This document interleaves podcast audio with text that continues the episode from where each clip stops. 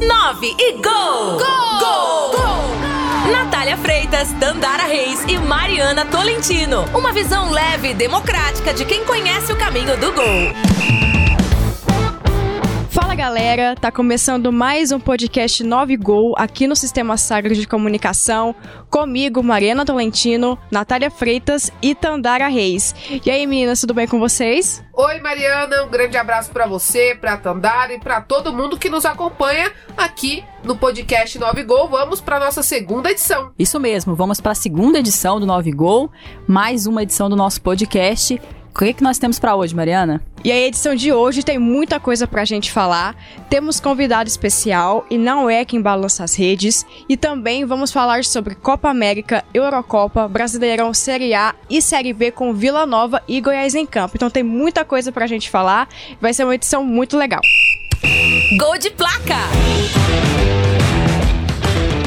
Bom, e o nosso gol de placa de hoje não é dentro das quatro linhas, é dentro dos tatames. Nós vamos trazer aí a nossa convidada de hoje, uma lutadora de taekwondo, a Valéria Rodrigues, ela que é campeã sul-americana e dez vezes campeã brasileira. É, Valéria, tudo bem com você? É um prazer recebê-lo. Eu gostaria que você começasse falando um pouquinho da sua carreira e como que o taekwondo entrou na sua vida. Ah, então, o taekwondo, na verdade, entrou na minha vida por orientação médica. Eu era sempre uma criança muito hiperativa, então na época meus pais sempre tentavam me inserir em alguma atividade esportiva. E eu tentei várias, eu tentei judô, tentei karatê, é, esportes de quadra também, como handball, futsal. Mas eu me apaixonei mesmo foi pelo taekwondo, né? Meu irmão ele já era praticante, então eu também comecei meio por conta dele. E tô até hoje, né? Fui criando é, oportunidades, oportunidades foram aparecendo para mim. E com o passar do tempo, fui me integrando à seleção brasileira, seleção goiana. Agora eu faço parte da Marinha do Brasil, do time militar, né? Então, o esporte acabou abrindo aí muito espaço para mim por conta de uma hiperatividade. É, você destacou, né, desse começo seu, que foi, vamos dizer assim, por um acaso, né, no taekwondo. E como é que foi, é, Valéria, para você entrar nesse meio, né? Porque a gente vê que muitos esportes tem um ambiente machista. A gente, a gente vive aqui muito no, no dia a dia do futebol e a gente sabe como o futebol é um ambiente machista. Quando você ingressou no Taekwondo, você teve algum tipo de resistência? Você, você via que tinha esse ambiente machista também? Então, quando eu comecei, assim, eu era. Eu devia ter uns 13 anos, então eu não conseguia notar muito bem, né? Eu treinava com outras crianças e então eu não, não tive essa parte. Mas a partir do momento em que eu fui aprofundando, me especializando, fui de amador para profissional, então eu encontrei muito esse cenário, né? E às vezes dentro do próprio esporte.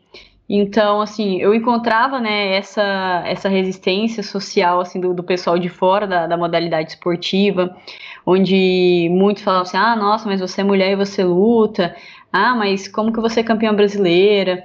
É, como se isso fosse uma coisa que não fosse possível na época, né? Era uma coisa assim rara, estranha, era visto como estranho. E às vezes até dentro da própria modalidade, nos treinos, né? Os próprios meninos mesmo tinham um certo tipo de discriminação em relação às meninas. Então sempre fala que mulher faz corpo mole, mulher não presta para lutar, é, e que às vezes por a gente ter o mesmo vestimenta, porque dentro das artes marciais você é treinado como um ser igual, né? Não tem um treinamento para menino um treinamento só para menino, né? O conhecimento das artes marciais é passado de forma igualitária, então a vestimenta é igualitária também. Então aí às vezes surge aqueles comentáriozinho, ah, mas você parece um menino, você se veste que nem menino. Mas é uma coisa, tipo, do esporte, natural do esporte, da vestimenta né? Então o pessoal olhava muito dessa forma, como se a mulher tivesse que se vestir de forma diferente, de repente para estar tá mais aparentável, né? Para ser um pouco mais atraente.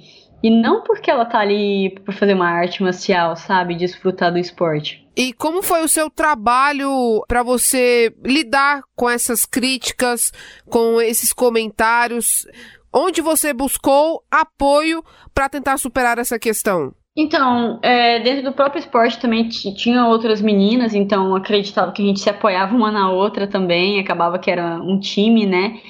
É, mas com o passar do tempo a gente vai criando um certo tipo de, de maturidade, né? Eu sempre tive muito apoio do, do meu mestre, do meu irmão, do minha, dos meus familiares, Então, isso às vezes fazia com que eu conseguisse me blindar a esse tipo de comentários ou situações desnecessárias dentro do esporte. Mas confesso que, que quando vinha de pessoas assim que tinham um, eram superiores, né, ou que às vezes vinham de algum treinador ou de algum gerente é, ou direção técnica, eu ficava, eu ficava bem chateada, às vezes eu ficava bem triste mas assim, eu, eu segui em frente, mas o ambiente não é agradável. Oi, Valéria, tudo bem? Aqui é a Mariana.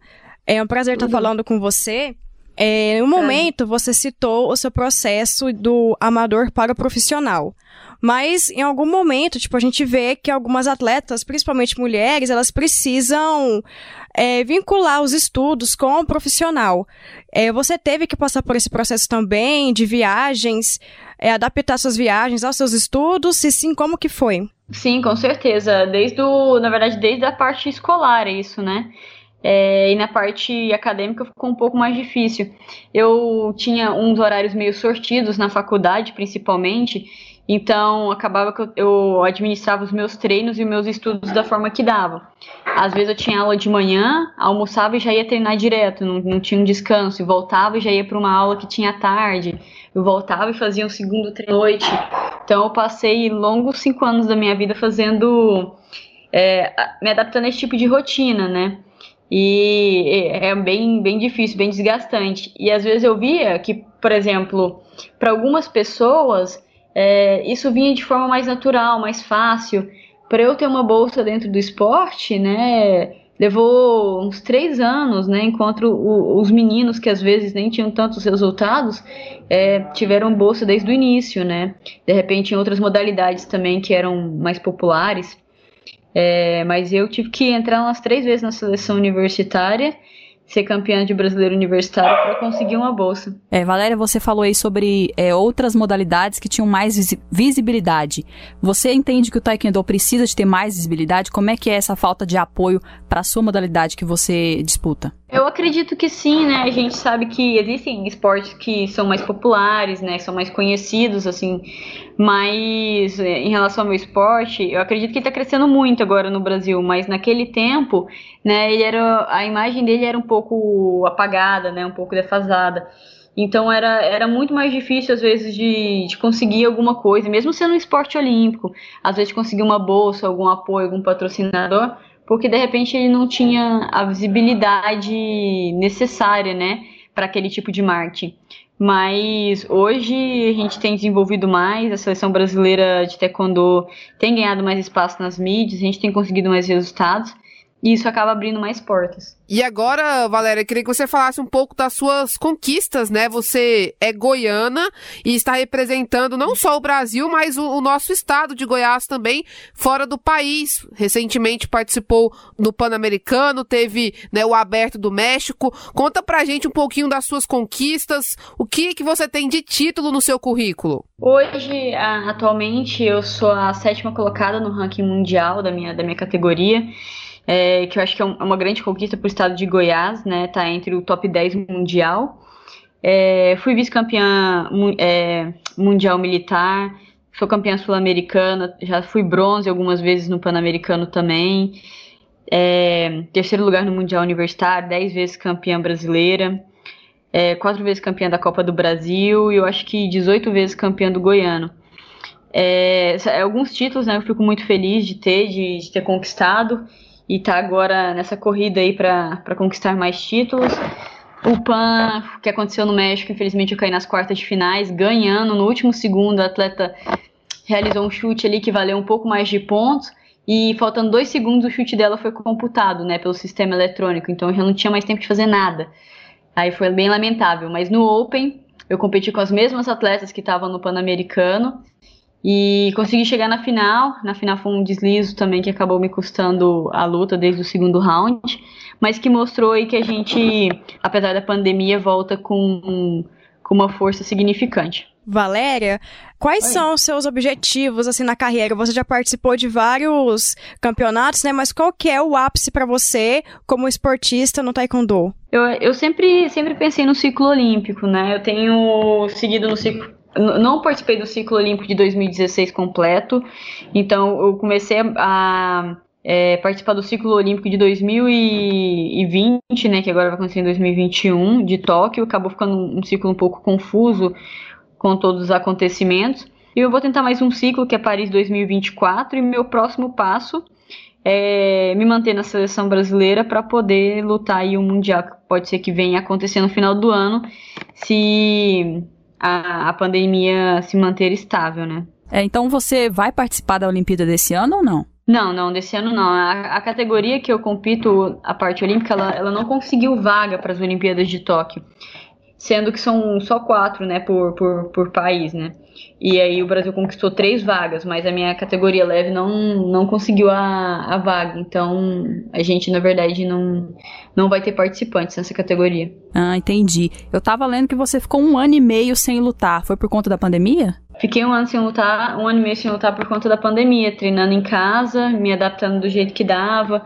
O, uma coisa que ajudou muito foi o próprio pro atleta que é, teve o comprometimento né, com os atletas, então ajudou a me, me ajudou a montar uma estrutura interna na minha casa para poder treinar. Eu voltei mesmo à atividade em janeiro desse ano, treinando em clubes, às vezes eu ia para o Rio na Marinha do Brasil, mas voltava para casa mas com uma constância melhor do que o ano passado. E como foi esse período, ô Valéria? A gente. É, todo mundo teve dificuldades nessa pandemia, né? Não tem como falar que uma, alguém não teve dificuldade. Pode ser mais, pode ser menos, né? As pessoas se adaptaram. Como que foi a sua realidade? Assim, o que, que você teve de mais dificuldade nesse período de pandemia? Acho que pegou todo mundo de surpresa, né? Ninguém esperava nossa geração viver uma coisa dessa a gente teve que se adaptar. No começo a gente achou que ia ser uma coisa breve, né? Então a gente não investiu em muitas coisas. A gente treinava em casa mesmo. Às vezes, quando dava, conseguia fazer um, uma corrida na rua. E depois as coisas foram ficando mais restritas, foram ficando mais difíceis. Então eu tive que levar isso tudo para o meu ambiente interno dentro de casa. Né? Uh, investi, comprei um, uns tatame, saco de pancada. E fiquei treinando sozinha em casa, isolada. É, meus treinadores passavam né, o treinamento via aplicativo Zoom, então é, me acompanhavam de forma online. Às vezes, quando a, a gente saía da fase vermelha para uma, uma fase melhor, eu conseguia treinar em grupo, mesmo que com máscara, eu conseguia me manter de certa forma. Só que chegou um momento ali que ficou muito, muito difícil, muito restrito, porque você precisa de material humano, você precisa de uma estrutura sólida, uma estrutura melhor, né? Então, na verdade, a gente tentou perder o menos possível. Você destacou, Valéria, em várias das suas respostas, né, a sua também experiência profissional na Marinha. Como é que é trabalhar na Marinha do Brasil, ter também essa experiência como lutadora de taekwondo? Então, na verdade, eu faço parte do, do programa da Marinha do Brasil que chama ProLin, que é o programa das Forças Armadas para atletas de alto rendimento, né, que eles acreditam que, que possam estar nas Olimpíadas, conquistar vaga nas Olimpíadas e até medalhas olímpicas. E eu entrei nesse, nesse projeto da Marinha em 2015, através de um concurso, justamente para ser atleta. Existem algumas atividades internas que a gente acaba exercendo, né, pelo meio militar, que é o, é o natural, mas já é um pouco mais organizado, é um pouco mais estruturado, porque tem todo um, um, período certo que tem que acontecer cada coisa. Então, às vezes eu vou representar a Marinha do Brasil no Campeonato Mundial Militar, ou também como foi nesse Pan-Americano, representei o Brasil, Goiás, mas também as Forças Armadas, né? Elas sempre dá trabalham em conjunto com as federações. E a Marinha do Brasil é responsável pelo taekwondo no Brasil. Então, é uma entidade que sempre caminha junto com a confederação. E hoje tem me dado um suporte muito grande por conta da pandemia, né? Mantendo a parte saudável, ajudando os atletas a se manterem saudáveis e cedendo a estrutura deles da forma que dá, né? Valéria, você já foi campeã pan-americana, já foi dez vezes campeã brasileira. Tem alguma competição que você tem é, como especial, assim? Qual é o seu, seu título que mais marcou a sua carreira até agora? O que mais marcou minha carreira, acho que foi na verdade, não foi nenhum título, foi uma prata no campeonato mundial militar.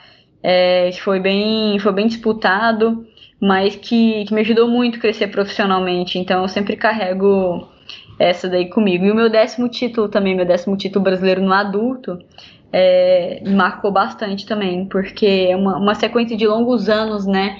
É, conquistando campeonatos brasileiros e a gente sabe que o Brasil no taekwondo ele tem um, um bom nível. Ele está no top 3 da América. Né? Então, o Brasil, a, a nível América, até mundial hoje, é reconhecido como um país de grande potência no esporte. Então, eu fico, fico muito feliz com esses títulos. É, a gente olhando ali, né, o taekwondo, tudo que ele significa, é uma arte marcial que envolve não só a parte física, né, Valéria, é, envolve também a questão emocional, a mente ali, você saber controlar a sua mente. O que, que você acha que é mais fundamental? O que, que é mais importante para quem disputa o taekwondo? Conseguir se manter bem fisicamente ou equilibrado mentalmente? Eu acho que os dois são muito importantes e devem caminhar juntos, né? Você tem que casar isso, mesclar essas qualidades. Porque se você também não tiver um corpo bem preparado, não importa quão bem você está mentalmente, né? Seu corpo não vai conseguir executar aquilo que você está pronto né, mentalmente para fazer. E o vice-versa, né? Acontece o oposto também. Então não adianta nada ter um corpo muito bem treinado e uma mente despreparada. Mas eu acho que hoje em dia, hoje em dia, é, com toda a situação que a gente está vivendo, a gente tem que ser uma pessoa muito forte de mente, né, para se adaptar a tudo que está acontecendo e entender e acabar aceitando também a condição do, de cada momento. Muito obrigada pela sua participação, Valéria. Foi um prazer contar com você aqui no Agradeço. nosso podcast. Eu gostaria que você deixasse um recado aí para as meninas que te escutam e que também querem praticar uma arte marcial. Eu, o que eu tenho para dizer é que a gente, mesmo em meio de tempos difíceis, né, a gente nunca deve desistir, a gente sempre deve persistir, e não importa quão difícil seja, né, uma situação, né, sempre coisas boas podem acontecer. Às vezes a gente pensa que é uma porta fechada, mas nem sempre uma porta fechada está trancada. Às vezes a gente só tem que empurrar. Então a gente não pode desistir. Valéria, muito obrigada pela sua participação. A gente vai ficar aqui na torcida para você, né, representando o nosso estado aí no Brasil e no mundo afora. Eu agradeço. Espero que você esteja nas próximas Olimpíadas. Estaremos na torcida. Muito obrigada, muito obrigada. Eu agradeço muito a todos. Viralizou, repercutiu e virou pauta. E o que repercutiu essa semana foi a Eurocopa. Na partida entre Dinamarca e Finlândia da primeira rodada do Grupo B, o atacante da Dinamarca, né, o Christian Eriksen, ele desmaiou repentinamente em campo aos 42 minutos do primeiro tempo. Foi bem desesperador, todo mundo não sabia o que estava acontecendo. Então os médicos chegaram lá, reanimaram ele. E foi uma situação bem chata mesmo, que tava todo mundo sem saber o que tinha acontecido.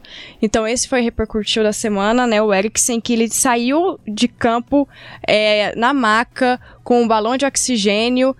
E foi uma cena bem difícil de ver. É, foi bem desesperador. Você usou a expressão certa, né? Porque quem estava acompanhando o jogo pela televisão, né, pôde ver é, o desespero de todo mundo ali em campo, os companheiros, né, de equipe do Eriksen, os torcedores, né? Porque na Eurocopa a gente tá tendo torcido no estádio, então os torcedores mostraram um desespero muito grande, até porque o lance foi ali pertinho da linha lateral. E foi um lance realmente é, desesperador. Essa é, essa é a palavra, né? Porque ele caiu ali sem contato com ninguém e isso acabou assustando todo mundo. Foi realmente muito assustador, né? Ele repentinamente desmaiou dentro na lateral do campo ali. E o que me chamou a atenção, além de toda essa questão dele ter passado mal, que é muito repentino, ninguém espera isso de um atleta durante um jogo, foi a atitude do capitão da Dinamarca, né, o Kjaer. Ele foi o que realizou os primeiros socorros dele até os médicos chegarem ali no campo, colocou é, todo o time em volta do jogador enquanto ele estava sendo atendido, para que a torcida não ficasse presenciando o que estava acontecendo. Lembrando que tinham cerca de 15 mil torcedores no estádio.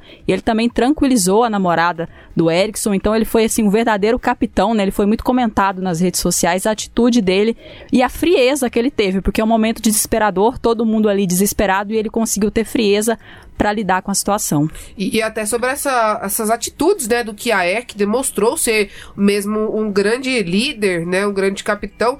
Uma matéria muito legal que eu vi neste final de semana no Globoesporte.com do companheiro Daniel Mundim. Ele fez passo a passo né, as atitudes do Kiaer desde a queda ali do Eriksen, né? Ele foi quem chegou primeiro, ele virou o Eriksen de lado, né? Fez ali uma massagem cardíaca, olhou se ele não estava tendo uma convulsão, fez todo, todos os primeiros socorros mesmo até a chegada dos paramédicos, consolou né, a esposa do Eriksen ali que estava desesperada.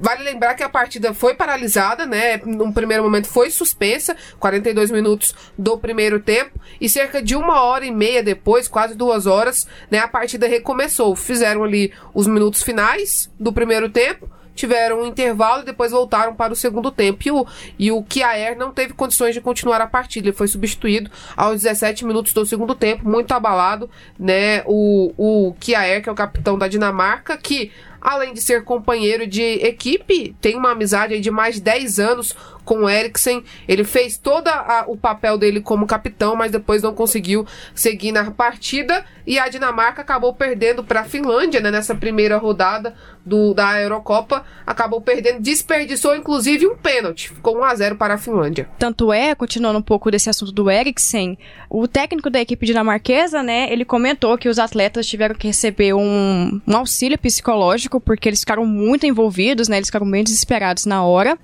E essa é uma situação que a ma maioria das pessoas não imagina que aconteça com um atleta, porque ele está sempre fazendo exames, é, exercício, cuidando do corpo, né? Então, isso acontecer com um atleta, a gente percebe que pode acontecer com qualquer pessoa, mesmo você se cuidando, assim, ao máximo, se alimentando de forma correta. Então, é uma coisa que a gente tem que tomar cuidado mesmo. E de acordo com os médicos que atenderam ele, né, eles chegaram até a usar essa expressão, que ele morreu por alguns minutos, ele teve uma parada cardíaca, continua hospitalizado, mas está estável. Então, durante o jogo aí, ele foi reanimado, mas ele realmente chegou a morrer por alguns minutos. É muito complicado, né? E além dessa, desse resultado, pelo menos é bom, né? Bom que ele já está recuperado. Vamos ver se ele terá condições de voltar a jogar futebol, porque eu vi muita gente falando que talvez ele não conseguisse mais jogar futebol. Ele que é o meia, meia atacante da Inter de Milão, ficou muito tempo no Tottenham, foi onde ganhou ma maior projeção, mas hoje defende as cores da Inter de Milão. E além desse jogo entre Finlândia e Dinamarca, 1 a 0 para a Finlândia pelo grupo B da Eurocopa. Pelo mesmo grupo, tivemos a vitória da Bélgica 3 a 0 sobre a Rússia. Para mim, a Bélgica será uma, uma das é, semifinalistas. Eu coloquei no meu prognóstico ali da Eurocopa que ela será uma das semifinalistas. A Bélgica tem um grande time, um grande time mesmo. E tava sem o Hazard, né? Sem o Eden Hazard. Pelo grupo A, tivemos Itália 3, Turquia 0. País de Gales 1, Suíça também 1. Pelo grupo C, a Áustria venceu a Macedônia do Norte por 3 a 1 e a Holanda derrotou a Ucrânia por 3 a 2. Um jogão que tivemos também nessa rodada foi pelo grupo D. A Inglaterra, que é uma das favoritas a levar o título da Eurocopa, venceu a Croácia por 1 a 0 gol do Sterling, né, atacante do Manchester City. Algum destaque para essa rodada, meninas? No meu prognóstico, eu coloquei que a campeã ia ser a França. Eu também. Eu acho que a segundo colocado eu coloquei a Inglaterra, eu mas. Também, eu Inglaterra. então, mas a França ainda não entrou em campo, né? Vai entrar ainda contra a Alemanha. É, nessa terça-feira, né? Então. Grupo F, que é um, o grupo da morte, na minha visão, né? Com Alemanha, França, Hungria e Portugal. Sim.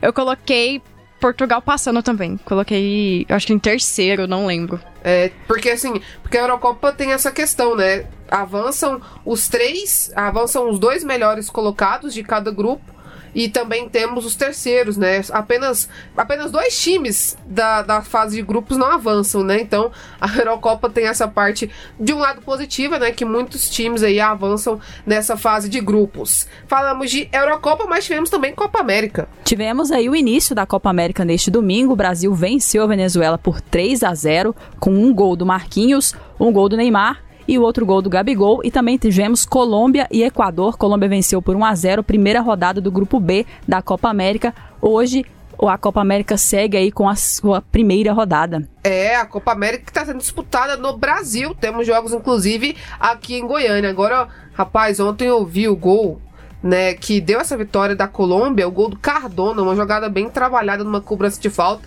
E é difícil. Alguém viu o gol? Eu vi.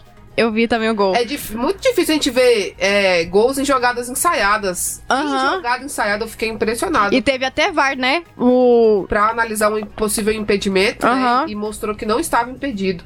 Um belo gol mesmo, assim. É difícil a gente ver e é bom quando a gente vê, né? Jogada trabalhada. Significa que os treinos estão dando certo. E o Brasil também ontem jogou, assim, bem, né? O, o Neymar jogou muito bem, uma partida muito boa do Neymar, com gol do Marquinhos, que vem se tornando peça fundamental nesse time do Tite, e o Gabigol, que apareceu e também entrou muito bem no segundo tempo, jogador do Flamengo. E também tivemos, né, Brasileirão Série A, Fortaleza, essa surpresa aí, né, ainda está na liderança do campeonato, já foram três rodadas, venceu o esporte por 1 a 0 e tá impressionando esse time. É, uma surpresa muito positiva do Fortaleza, comandado pelo Juan Pablo Voivoda, o argentino que chegou para substituir o Anderson Moreira e vem fazendo bonito no comando do Fortaleza, o tricolor cearense, que é o próximo adversário do Atlético Goianiense, né? O Atlético não entrou em campo nesta rodada, jogaria contra o Cuiabá lá na Arena Pantanal,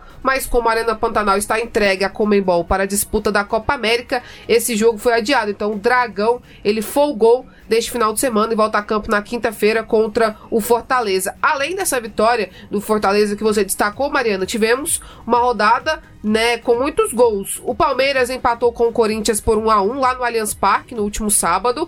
Tivemos Santos e Juventude 0 a 0. O Flamengo derrotou o América Mineiro por 2 a 0. Tivemos a vitória do Atlético Mineiro, que derrotou o São Paulo por 1 a 0. O Atlético Paranaense lá em Porto Alegre venceu o Grêmio por 1 a 0. Reencontro do Thiago Nunes com o Furacão. O Bahia perdeu para o Internacional por 1 a 0, né? Você já destacou a vitória do Fortaleza. Bragantino e Fluminense empataram em 2 a 2. Chapecoense e Ceará ficaram no 0 a 0 a Série A do Campeonato Brasileiro. E falando em São Paulo, foi um time, né, que ganhou o Paulista, tava todo naquele, todo mundo entusiasmado com a equipe, né, com o Hernan Crespo também como técnico, só que começou o Brasileirão e tá na zona de rebaixamento. Tá em 17 lugar.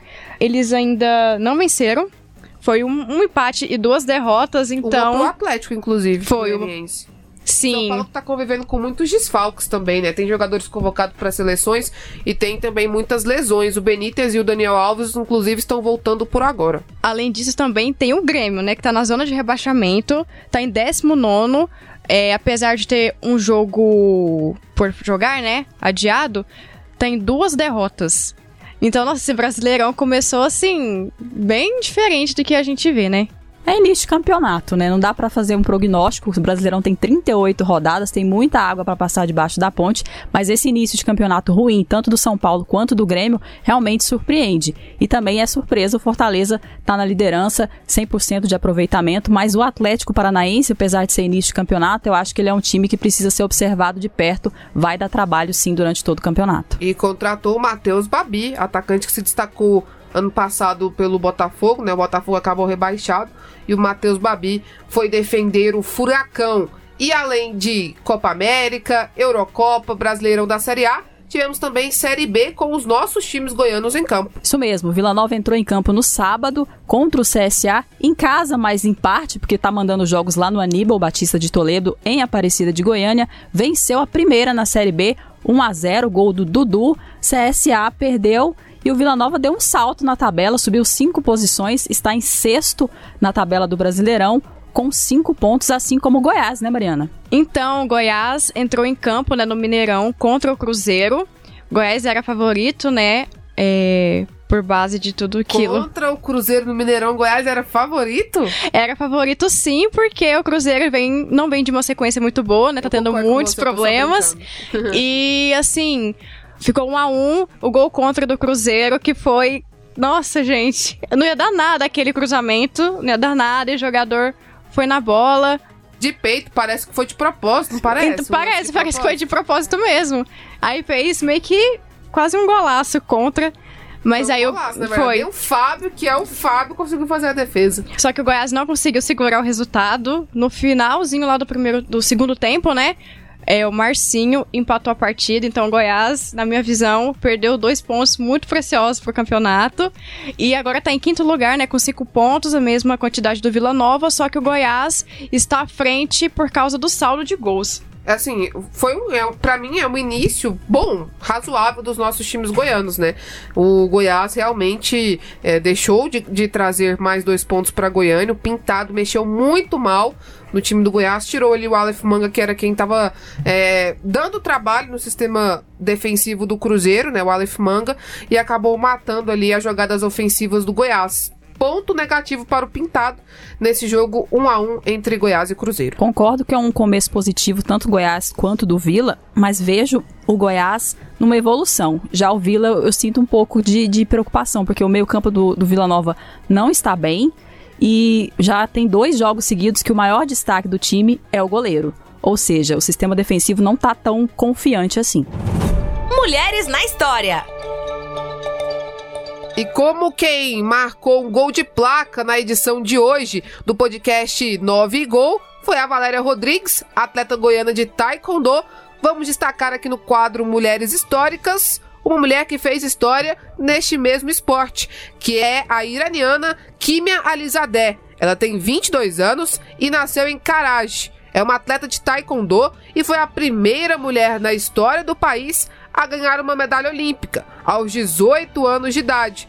Medalha de bronze, conquistada nas Olimpíadas do Rio de Janeiro em 2016. Kimia que disputou o terceiro lugar na época com a sueca Nikita Glasnovic. Apesar da conquista, Kimia não disputa mais competições oficiais pelo seu país, até porque ela acabou sendo oprimida pelo governo e teve que fugir. Com isso, a Associação de Taekwondo do Irã a proibiu de participar de competições em nome do país. Hoje, a Kimia mora em Nuremberg, na Alemanha, e busca naturalização alemã para voltar a competir por um país. Provavelmente, não haverá tempo dela se naturalizar antes das Olimpíadas de Tóquio, e a tendência é que ela busque disputar as Olimpíadas na seleção olímpica de refugiados.